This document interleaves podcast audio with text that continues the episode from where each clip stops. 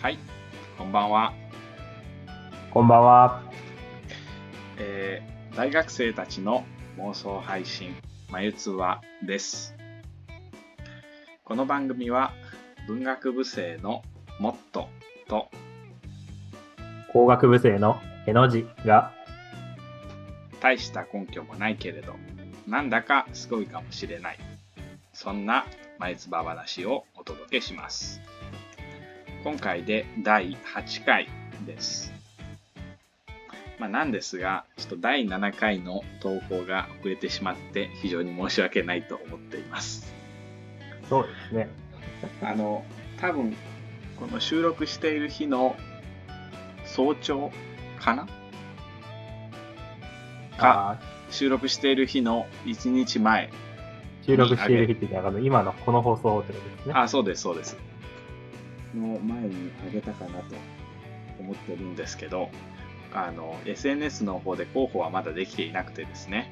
まあなんかバンバンってこう2連続で候補をするのもあれですから、まあこの更新、この放送の更新と合わせて候補をする形になるかなと思っています。はい。いやー、あの、毎回ね、あの、収録の頭のところに、あの、第何回まで来ましたよとか、ちゃんと今週も収録できてよかったねみたいな話してるから、一週間遅れるだけで、こう、失踪したんじゃないかと思われる可能性 が。いや、これはね、ちょっと言っておきたいのが、あの、毎週しっかり収録はしてるんですけど、そうなんですよ。収録はしっかりしてました。はい。これちょっとモットが編集してあげるまでをちょっとサボっていて、まあ、もっと正確に言うと、もう編集してアップロードまではできていたんですけど、最終確認をしてからね、投稿するんです。その最終確認をする時間がなくてですね。はい。まあ、こんな形になってしまったんですが、まあ、とっても個人的な話をしますと、はい。あの、とんでもないほど口の中に多くの口内炎ができまして、はい。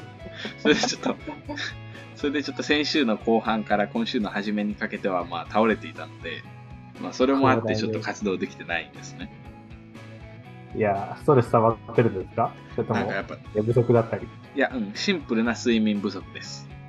はい。あの、ほんま、規定列に怒られるレベルの睡眠不足。 規定列に怒られるレベル。いや、じゃあ、あの歌は規定列が睡眠不足なのか。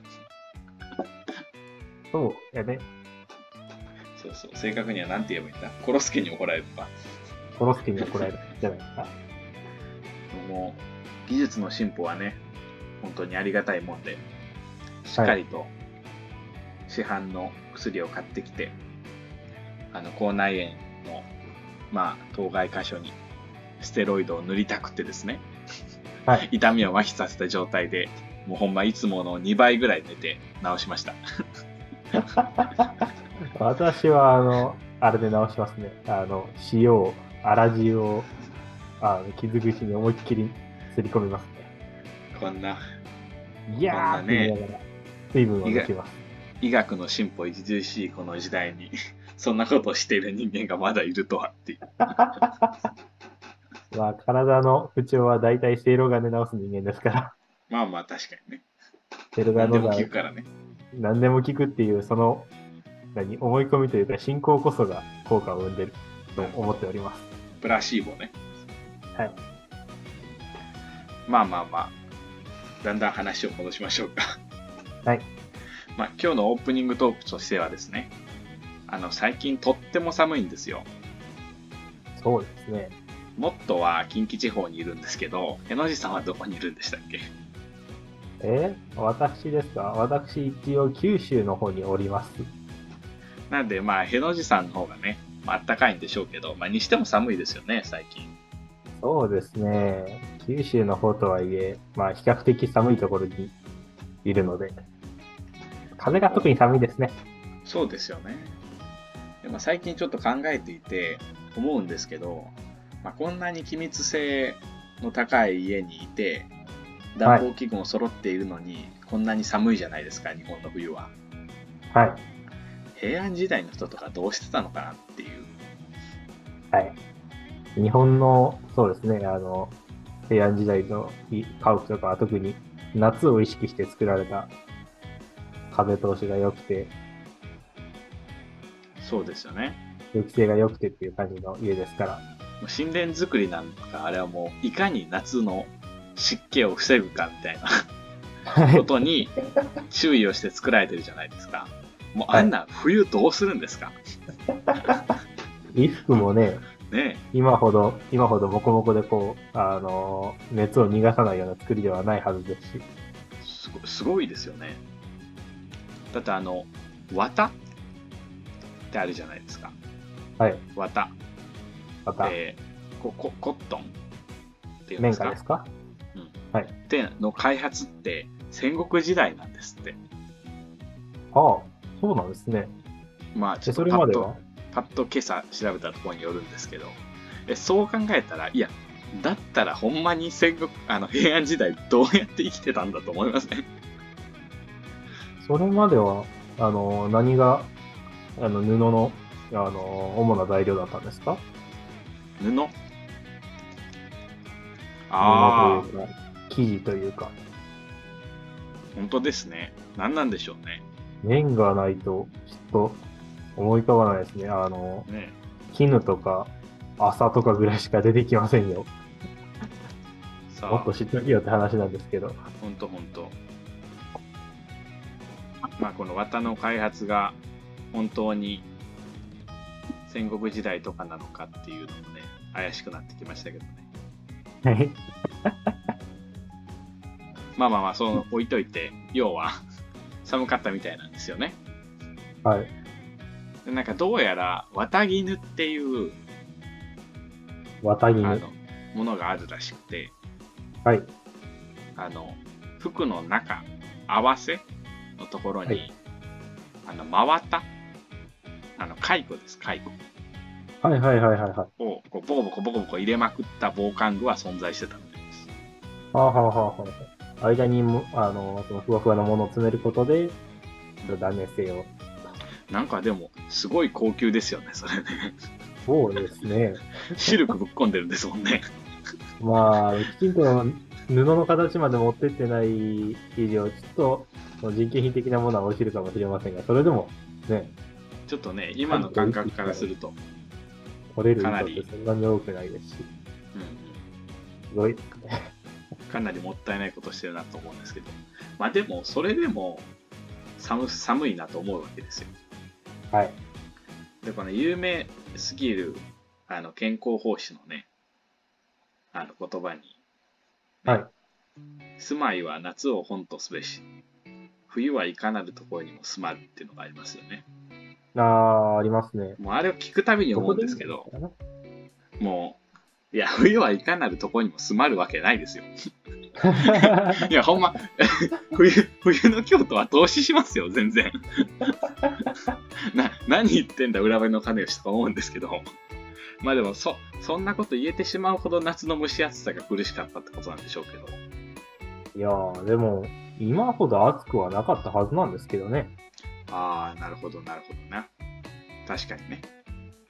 どうなんでしょうね。寒さに適した体だったのか。どうなんでしょうね。で、しかも、あの、当時の貴族たちは、あの、小袖こう、袖のところが絞ってやった服みたいなのを、そんなの、はい身分の低い者が着る服だって言って、なかなか着てなかったみたいですから、ね、基本広袖だったみたいですから、ね、ああ、寒い。だからスースー通ってくるんですよ。だはかいらどれだけ、なんかこう、12人とか言って、バンバンバンバン着たとしても、あれはタオル重ねただけじゃないですか。はい。だから横から風入り放題な横んでかすよら冷たい空気が入ってきますね。そうなんですよね。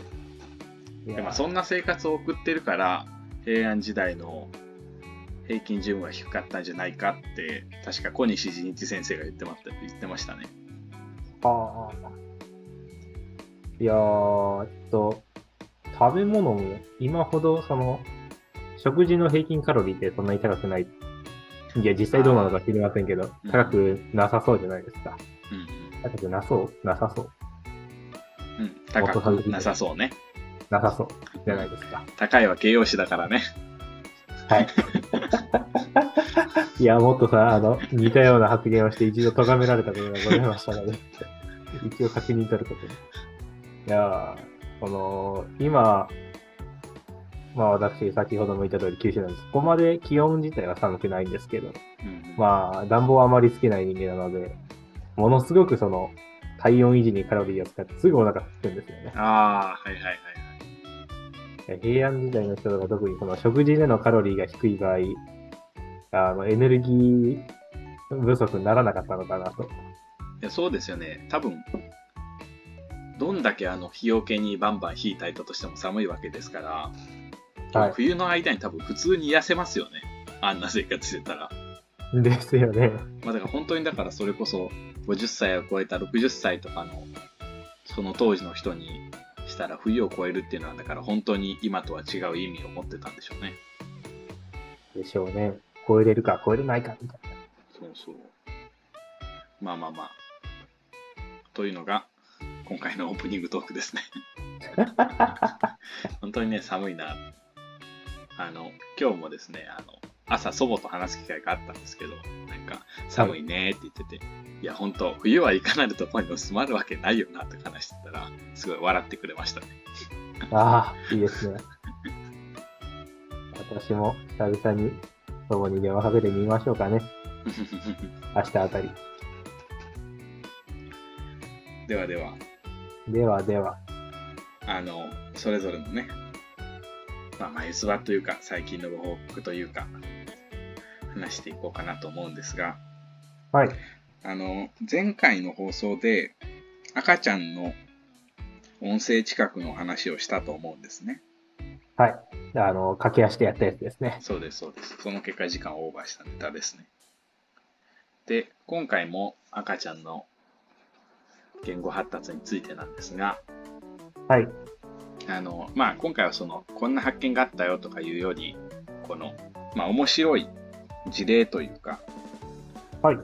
面白い巡り合わせというかというのがありまして親戚にね小さい子供がいるんですはい。であのよく会う機会があってですね最近は会ってないんですけどそっか本当1歳2歳わかんないけど小さい頃から会う機会があってちょうど話すか話さないかぐらい。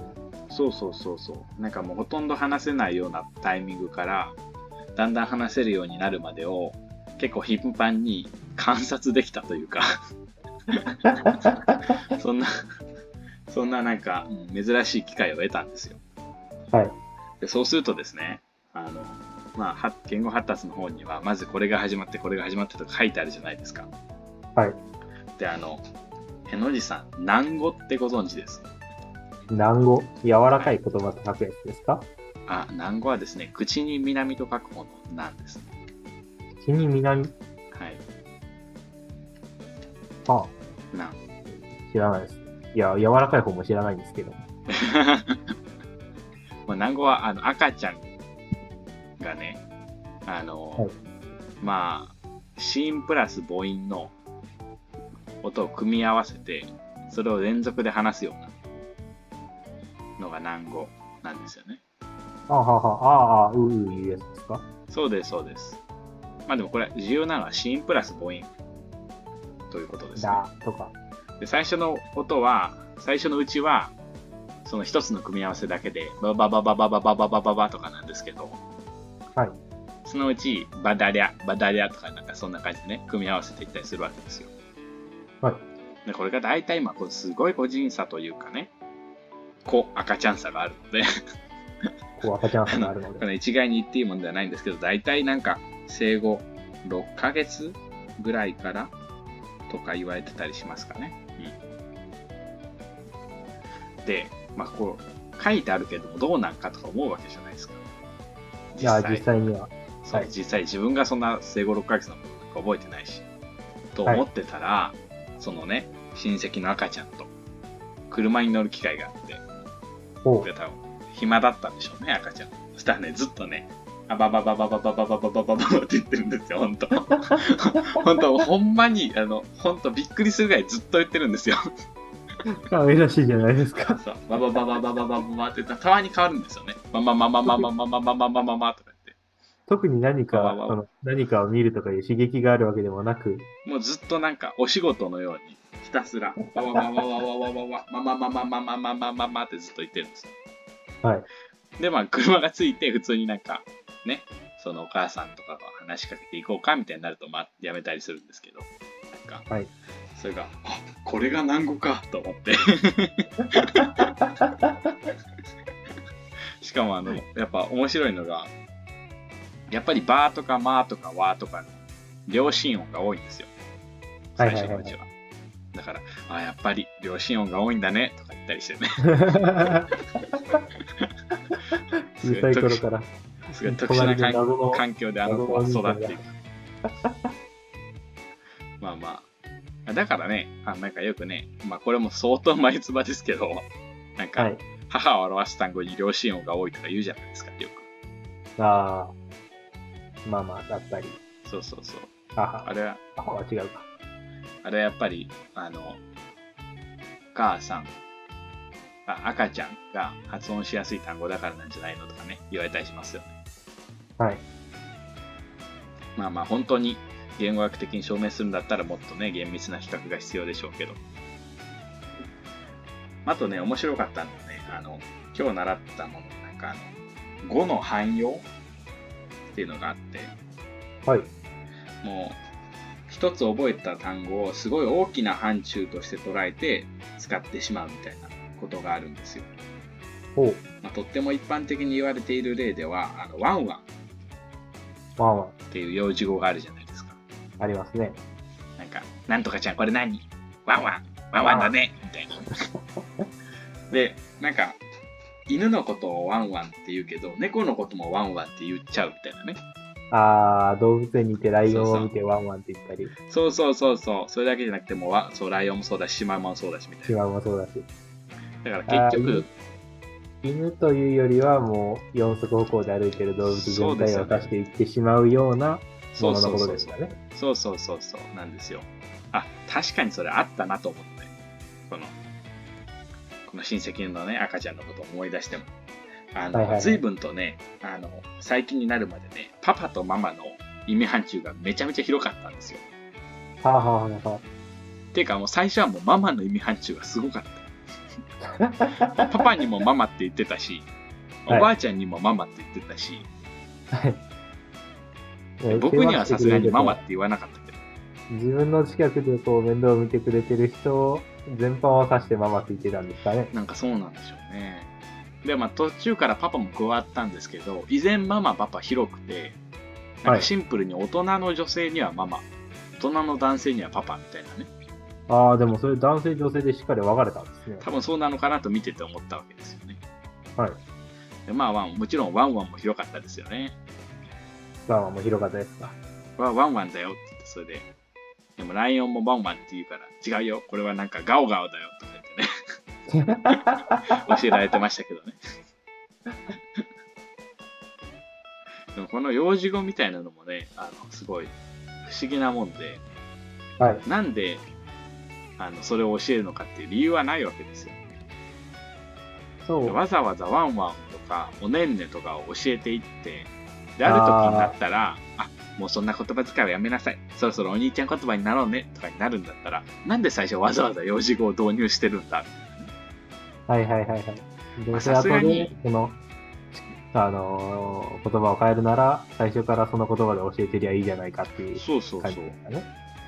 もうさすがにね、あの、車をブーブーって言うとして、まあまあ確かにブーブーの方が覚えやすいかなとか、まあなんとなくね、きゃなんていうの、感覚的に理解できるじゃないですか。はい。もうでも犬とワンワンはどういやー、発音のしやすさじゃないですかやっぱそうなんですかね。そのなんか、お仕事みたいに喋ってた、あのーずっと唱えてたって言ってましたけど、はいはいはいそ。の何回も繰り返すことで、繰り返し言ったり使うことで、こう、覚えていくのだとしたら、うんうんうんなるべく言いやすい言葉の方が、使う回数が増えませんかね。例えば、足とあんよはどうですかあこうなってくるとね、ちょっといろいろ考えるところがあるじゃないですか。ー、何も言い返せない判例がやってきましたね。でもね、確かにあの研究があって、はあい。のシンプルな犬とか、そういう足とかの発音よりも、はいあの、その幼児語というか、え幼児に話しかける言葉。はいまあ、こういうのを特にあの CDS、チャイルドダイレクティッドスピーチっていうんですけど、はいはいはい。子こ供ういう向もけのの。に含まれはいているのは、あの特殊拍が生まれたりすると。まあ、日本語によって特殊拍っていうのは、んとか、はいはい。超音とか、ちっちゃい通とかはいはい。ですよね。うん多分 そう。いやで、そうだなんですからそ、それの習得に効果があるんじゃないかっていう説と、もう一つ、確かにそういうふうに話しかけた方が、普通に話しかけるよりも、赤ちゃんは、なんか嬉しく反応するみたいな、興味を持って反応するみたいなのが分かっていて、おうなんかただ普通に話す時よりも、なんか大げさな、あの、抑揚をつけたり、はい。ワンワンとか繰り返してみたり、両親音とか、微音とかがとっても多くなったり、発音とかも大きくな多くなったりみたいな、そういう傾向があるじゃないですか。赤ちゃんに対する言葉には。でそういうので話した方が赤ちゃんは興味を示すんですって。うーん、今パッと引いてて思ったのは、自分に話しかけられてるってわかるからっていうのはどうでしょうなるほどね。その、他の人が他の人同士で会話してるのと、自分に対して言われてるんだねっていうのが、あの、見分けをつけるために、その言葉が異なっていた方が助かるみたいな感じではないでしょうか。ちょっと今パッと浮かびました。そう話された時は、あ俺に話しかけられてるってなるんですかね、赤さんも。犬を指さしながらワンワンって言えば、あの、あー犬について会話してんじゃなくて、あの犬に、あの犬のことをワンワンって言われてんねんな、今自分聞かなあかんタイミングなんだなっていうのをなるほどね。わかるのかもしれないなと。確かにね。あ、それちょっと面白いですね。もうちょっと考えてみたいですね。なんか似たような意見があれば調べてみたいですし、ないならもう自分の案にしてしまうチャンスです よ。いやなんか見たことあるような気もします。まあきっとあるでしょうね。今パッと浮かぶぐらいです。そう、だからそれが、うん面白いなと思いましたね。はい。ちょういどやーね、はい、ちょうどあ、いや、ちょうどその話でいくと、最近行ったね、博物館の展示でね、はい最近、最近といっても1ヶ月前、1ヶ月ぐらい前なんですけど、そうですね。話そう話そう言ってて伸びてたやつです。そうですね、国立民族学博物館の展示でですね、喋る人展かなっていう、なんかもう本当に言語に焦点を当てたような企画展がやってたんですよ。もうあのはい企画展を考えた学芸員に拍手。ありがとう、本当に学芸員さん。 もう本当に良かった。もう本当にいい展示だった。もうでもなんでこの話がちょっとやってきたかっていうと、あの、さっきの話でね、あの自分に話しかけられてるのがわかるみたいなね。はい。そんな話がありましたけど、赤ちゃんの言語発達みたいなコーナーもあって、はいはいはい。で面白いのがその言語辞書の表出と、はいあとなんか音声機関みたいなのの発達と、はいはいはい。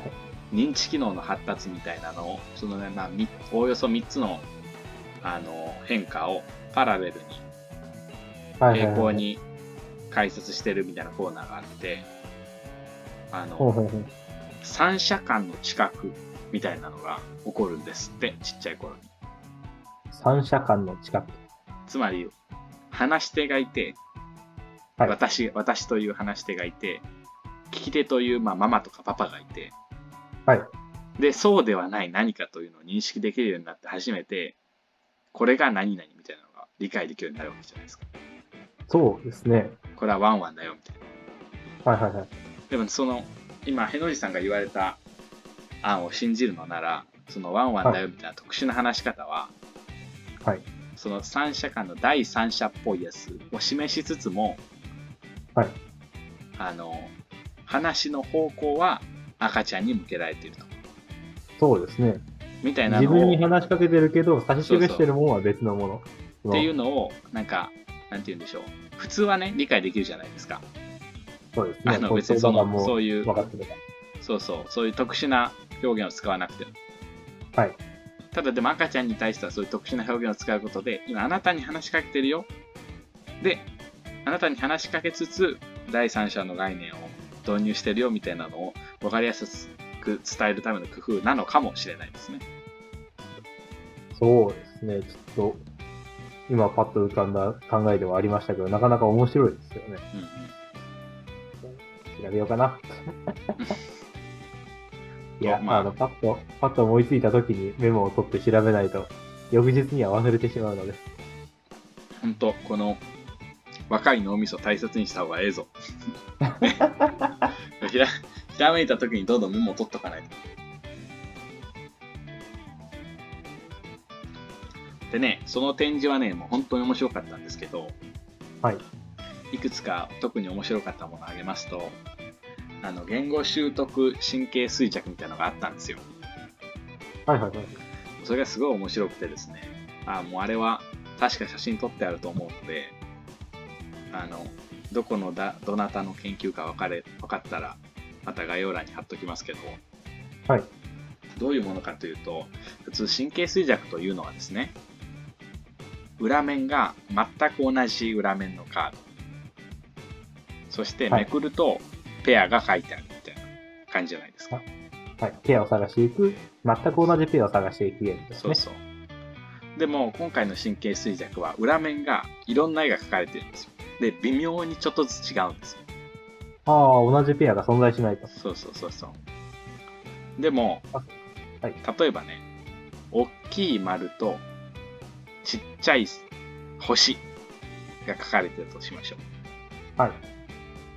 う。で、もう一つ、ちっちゃい丸と大きい星が描かれてるカードがありました。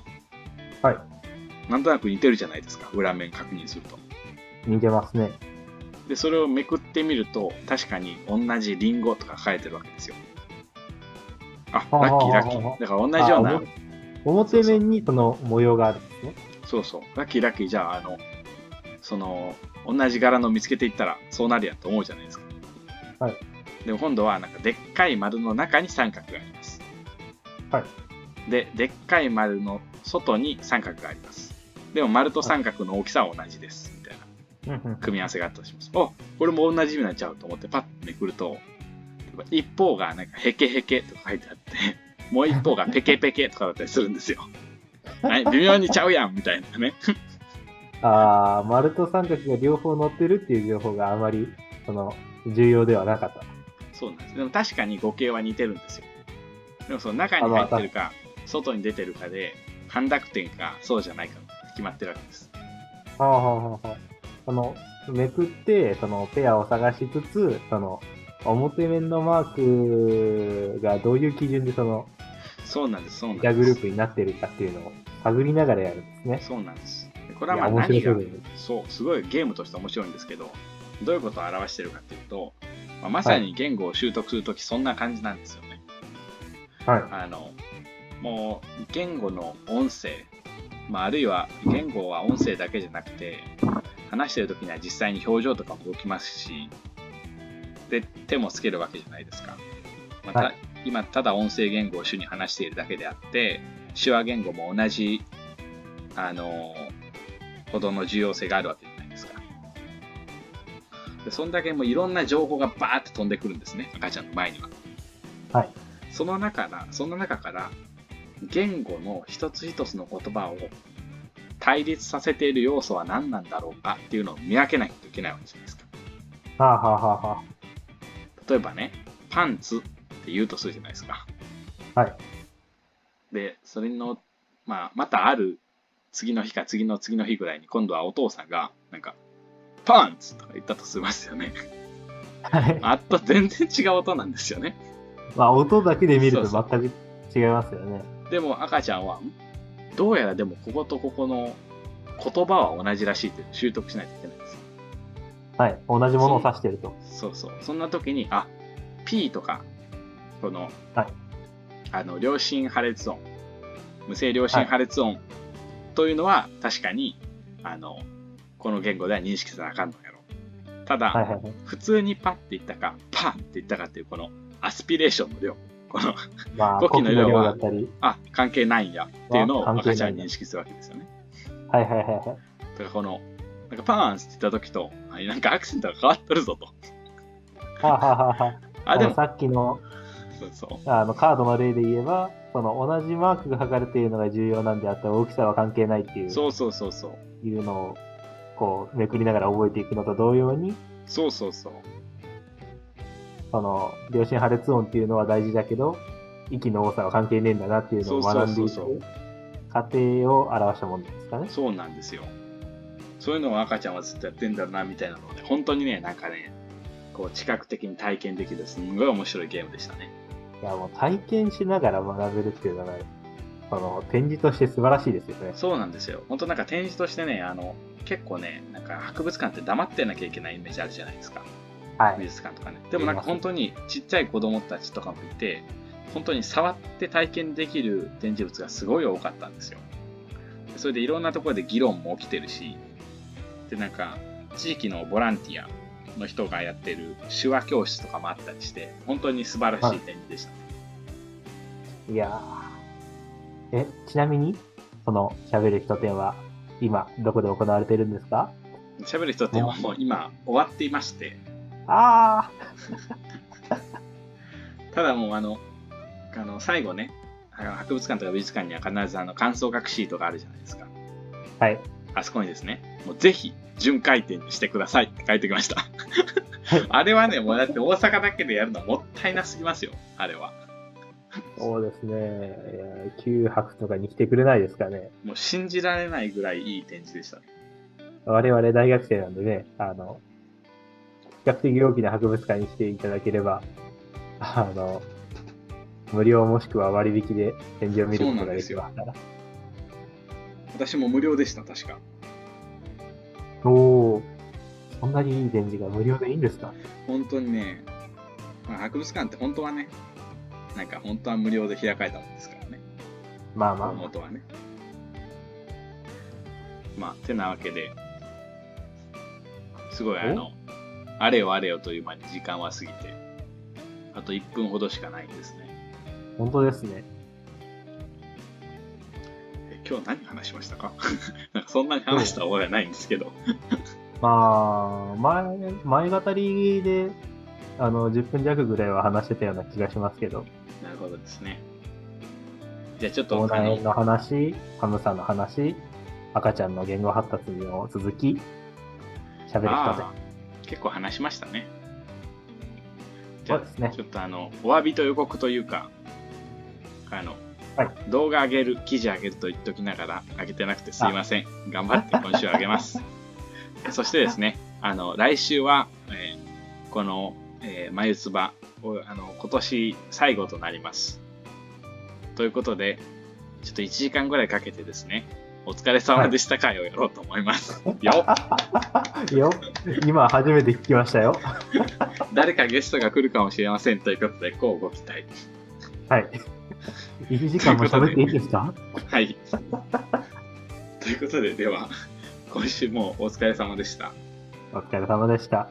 また来週。みんなでは、みんなで体調には気をつけていきましょい。お疲れ様でした会でお会いしましょう。バイバーイ。う。それではまた。